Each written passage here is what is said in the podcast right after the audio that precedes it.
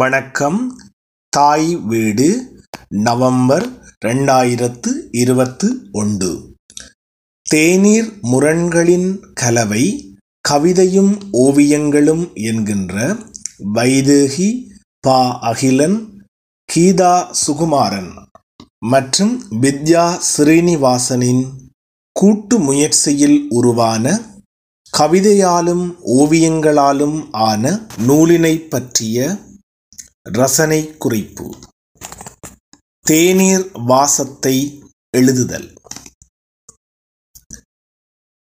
எழுதியவர் தருமராசா அஜந்தகுமார்.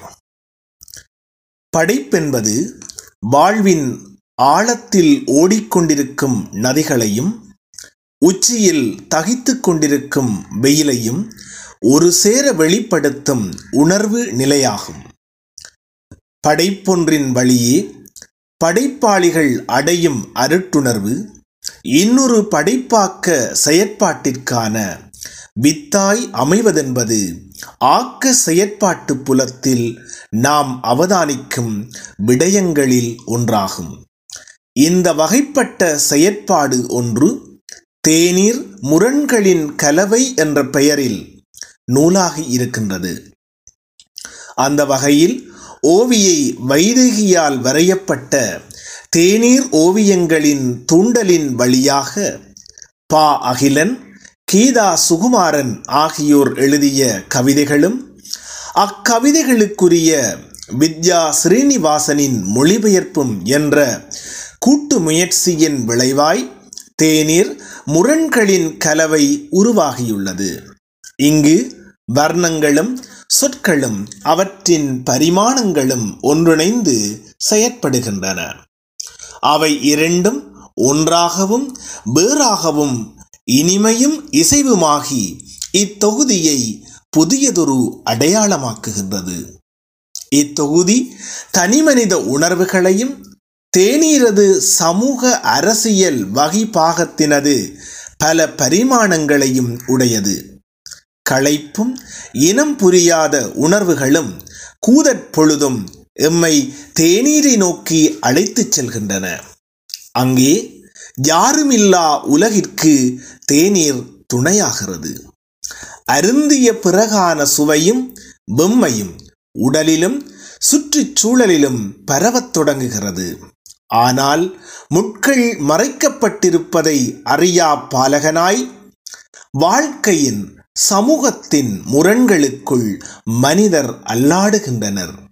கருமையில் நுழைந்த கருமையும் தேநீரிலும் அருகின்ற இதயத்தையும் அவர்கள் பெறுகிறார்கள். அவை மேலும் நகர்ந்து பால்நிலை அரசியலை, வர்க்க, சாதி, இனத்துவ ஒடுக்குமுறைகளை பேசுகிறது, துயர் கசிகிறது. தேநீரும் கோப்பைகளும் அவற்றில் ஊறிய சொற்களும் அதிலிருந்து இலகுவில் மீள முடியாத அனுபவமாகிவிடுகின்றன. தேநீர் ஒரு நூல், அது முடிவதில்லை என்கிறார் அகிலன்.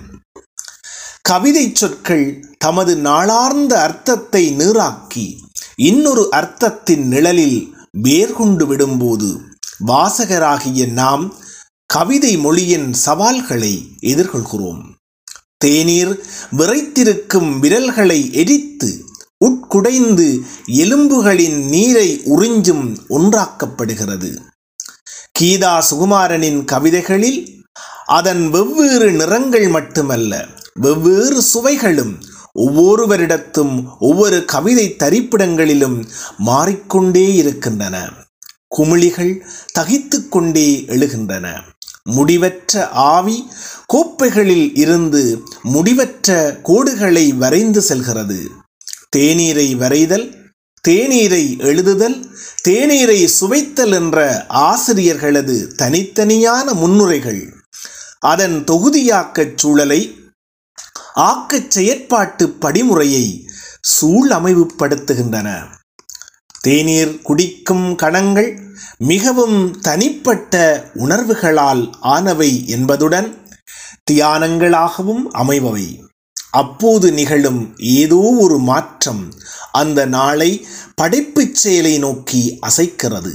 நான் இவற்றை வரையத் தொடங்கும் போது அவை தேநீர் கிண்ணங்களாய் மட்டுமே இருந்தன. பின்னர் தேநீர் கோப்பைகள் பெண்ணுடலாய் மாறத் தொடங்குகிறது. அது தன் உடலாய், என் சுயமாய் இப்போது அமைகிறது என்கிறார் வைதேகி. தேநீரை பற்றிய இந்த உரையாடல்கள் அன்றாடம் என்பதற்குள் புதைந்திருக்கும் சமூக பண்பாட்டு அரசியல், அதன் சிக்கலான பண்பாட்டு உளவியல் மடிப்புகளை விதித்து பார்க்கும் ஒரு பார்வை சட்டகத்தை தன்னுள் உருவாக்கியது என்கிறார் அகிலன். தேநீர் சுவைகள் அவற்றை உருவாக்கும் ருசிக்கும் சமூகங்களுக்கும் இடங்களுக்கும் ஏற்ப அர்த்தம் கொள்கின்றன என கூறும் கீதா சுகுமாரன், புவியியல் எல்லைகளை கடந்து தேநீர் என்ற மூன்றெழுத்து மந்திரச் சொல் ஜென் பௌத்தம், காலனிய கால தேயிலை தோட்ட அடிமைத்தனம், ஒப்பந்த உழைப்பு முறை, வர்க்க பேதங்கள், பால்நிலை, பல்தேசிய நிறுவனங்கள், நுகர்வு கலாசாரம், மனித உறவுகள் போன்றவற்றோடு இணைக்கப்பட்ட ஞாபகங்கள் என ஒரு சேர என் கோப்பையில் கொதிக்கும் சாயமாயிற்று என்கிறார் கீதா சுகுமாரன். வெவ்வேறு புவியியல் இடங்களில் வாழும் படைப்பாளிகளின் பண்பாட்டு வேறுபாடுகளும் பொதுமைப்பாடுகளும் ஆக்க முனைப்பும் கலை ஒன்றிப்பும் அவர்களது கலையாக்க முறைமையில் ஒரு புதிய புனைதலை நிகழ்த்தியுள்ளன. தேநீர் கோப்பை பெண்ணுடல் ஆவதும், தேநீர் மேலும் பல தோற்றமெடுத்து பிரபஞ்ச பன்மையாவதும் இவற்றின் ஊடே நிகழ்கிறது.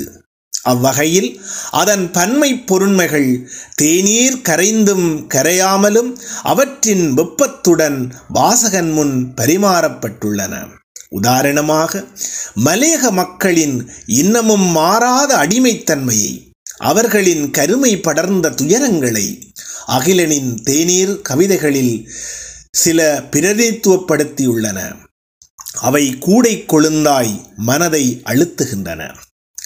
செந்நிறத் தேநீரை வெண்ணிற கைகள் களிகுண்டு ஏந்த, மண்ணிற உடல்களை அட்டைகள் உண்டு தேயிலைக்கு உரமிடும் அழகிய மலையகமே என்று நிறங்களின் வழி அதிகாரத்தையும், நூற்றாண்டு கழித்தும் தேயிலைக்கு செந்நிறத்தை தம் குருதி கொண்டேற்றும் லயத்திருப்போரின் துயரத்தையும் முரண்மொழியில் அகிலன் பேசுகிறார்.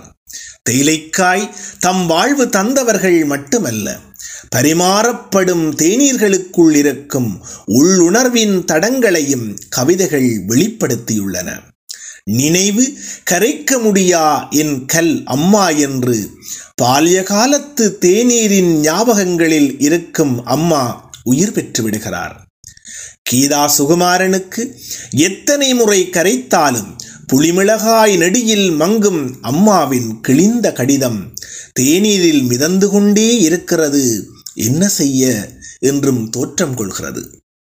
அதுவே காதலியிடம் ஒரே ஒரு பிடி நேசம் உடல் முடியும் நாள் வரைக்கும் கேட்கும் கணத்தை தேநீர் வழங்குகிறது. இதுவே மகள்களுடனான தேநீர் பொழுதுகள் இன்னொரு அர்த்தத்தை விதிக்கின்றன. நீலத் தேநீர் கடலால் விளைந்து வானத்தால் இறங்கியதா என்றாள் ஆதிரை. கடலையா வானத்தையாய் குடிக்கிறாய் அப்பா என்றாள் ஆயிழை. கடலையும் வானத்தையும் என்றேன் பொய்யேன். பாரதியின் நீல நெருக்கிடையில் நெஞ்ச செலுத்துதல் தேநீருடன் புதிய பரிணாமம் பெறுகிறது. இதனை கீதா சுகுமாரன், அந்த தேநீர் வானமோ கடலோ அல்ல, குரலில் அடங்கா ஒரு நீலச் சொல் என்று இன்னொரு அர்த்தத்தை விதிக்கின்றார். தேநீரை ஆக்கும் பெண்களின் அன்றாடங்களுக்குள் இருக்கும் வலிகளின் வழி பெண்களின் சமையலறை வாழ்வையும் ஆண் மேலாதிக்கத்தையும் கோடிகாட்டுகிறார் அகிலன். மலையக மக்களின் இரத்தம் செந்நிறத் தேநீர் ஆவது போல பெண்களின் மாதவிடாய் இரத்தத்தின் பல பல நிறங்களாய் தேநீர் தோற்றமளிக்கும் போது அது இன்னொரு புதிய பரிமாணத்திற்கு அழைத்து சென்று விடுகிறது. தேநீரையே அருந்த முடியா மௌனமும் பலியும் பெருகிவிடுகின்றன. அவள் உடைந்த தேகத்தால் லட்சத்தோராவது தேநீர் நூற்றாள். இதன் நிறம் என்ன? வெறும் தேநீர் கண்ட சினத்தால் கேட்டான். மாதவிடாய் இரத்தத்து பல பல நிறங்கள் என்றாள். இன்னும் முதுமை காலி தேநீர் கோப்பையில் மண்டியாய் கிடக்கும் படிமமாய் காண்கிறார். இங்கு தேநீர் வழி இந்த உலகத்தை, இந்த வாழ்க்கையை எழுதுதல் நிகழ்கிறது. இதேபோல கீதா சுகுமாரனின் கவிதைகள் பெண்ணாக இருத்தலின் பால்நிலை அனுபவத்தால் முதன்மைப்படுத்தப்பட்டனவாய் இருப்பதை பார்க்கிறோம். வாழ்வின் தனிமையை, புரியாமையை, முரணை, வன்புணர்வின் கொடுமையை, ஊர் வாசத்தை, ஆண் மேலாதிக்கத்தை, பெண்மையை, பாலிய கால நினைவுகளை, அற்புதங்களை, காதலை, பெண்களின் தலைமுறை வாழ்க்கையை அவர் எழுதுகிறார். தேநீர் ஒவ்வொரு மிடரும் ஓர் அலை, ஓர் எதிர்ப்பு, ஓர் போராட்டம், ஓர் இணக்கம், பிறகு பேரமைதி, அதன்பின் உடைந்த கோப்பையின் வெறுமை. அவ்வகையில் கீதா சுகுமாரனின் பார்வையில் தேயிலை பெண்ணாகிறது. சுக்கும் கொடிமிளகும் கலவி கொள்ளும் தேநீர் பெருங்காட்டை புதுச்சுவையுடன் பருகத் தந்த அம்மா தேவதையாகிக் கொண்டிருக்கிறாள். அம்மாவும் அவளுடைய அம்மாவும் என்று தலைமுறைகளே அந்த தேநீர் கோப்பைகளோடு நினைவுகளாய் பரவிவிடுகின்றனர். அன்பிற்காய் ஏங்கி கொதித்து குமிழிகளாய் தனிமையில் உடையும் பெண்ணின் மனம் இவரது கவிதையில் புதிய படிமம் கொள்கிறது. எழுதி கொண்டிருக்கிறேன், நீங்கள் பார்க்கிறீர்கள், எவருமற்ற சமையலறையில் என தன் இடத்தை அல்லது பாரம்பரியமான பெண்ணுக்கான இடத்தை வரையறை செய்யும் அவர், கலந்து இன்னும் இறங்காத தேயிலை சாயத்துக்காக ஏங்கி கொதித்து குமிழிகளாய் அவளும் நீரை என கொதிக்கும் இதய குமிழிகளை பேசும் அவர் முரண்களோடு சந்திக்கும் இரு உள்ளங்களின் உரையாடலை. நமக்கிடையில் ஆறிக்கொண்டிருக்கிறது ஒரு கோப்பை தேநீர் என்பதால் உணர்த்திவிடுகிறார். வைதேகியின் கோடுகளும் வர்ணங்களும் உருவாக்கும் தேநீரானது காட்சி ரீதியான வியாக்கியானங்களை உருவாக்குகிறது. தேநீரும் கோப்பைகளும் உருமாறி தேநீரின் பரிமாணங்களை அதிகரிக்கின்றன. கோப்பைகள் சிலபோது பலவழி திறக்கும் கிணறுகளாகின்றன. வேறு சில பொழுதில் உறவுகள் பிணையும் நீர்ப்புலம் ஆகின்றன. தேநீரை அருந்தும் போது ஏற்படும் உற்சாகமும், குடித்து முடித்தபின் இருக்கும் கோப்பையின் பெருமையும், வாசித்து முடித்தபின் மனதில் முடியா கணங்களை உணரும் வேளையில் அது கொதிக்கும் நீரின் குமிழிகளாயும் நினைவில் மிதக்கின்றன. இங்கு தேநீர் குறியீடாகவும் படிமமாகவும் வாழ்வின் சித்திரங்களையும் விசித்திரங்களையும் வரைந்திருக்கிறது, பேசியிருக்கிறது. இந்த கலையாக்கத்தின் திட்டமிடுதலும் வெளிப்பாடும் தமிழ் சூழலுக்கு புதியது மட்டுமல்ல, இவ்வாறான கலை சிந்தனை நிகழ்வுகளை தூண்டக்கூடியவையும் ஆகும். நன்றி, வணக்கம்.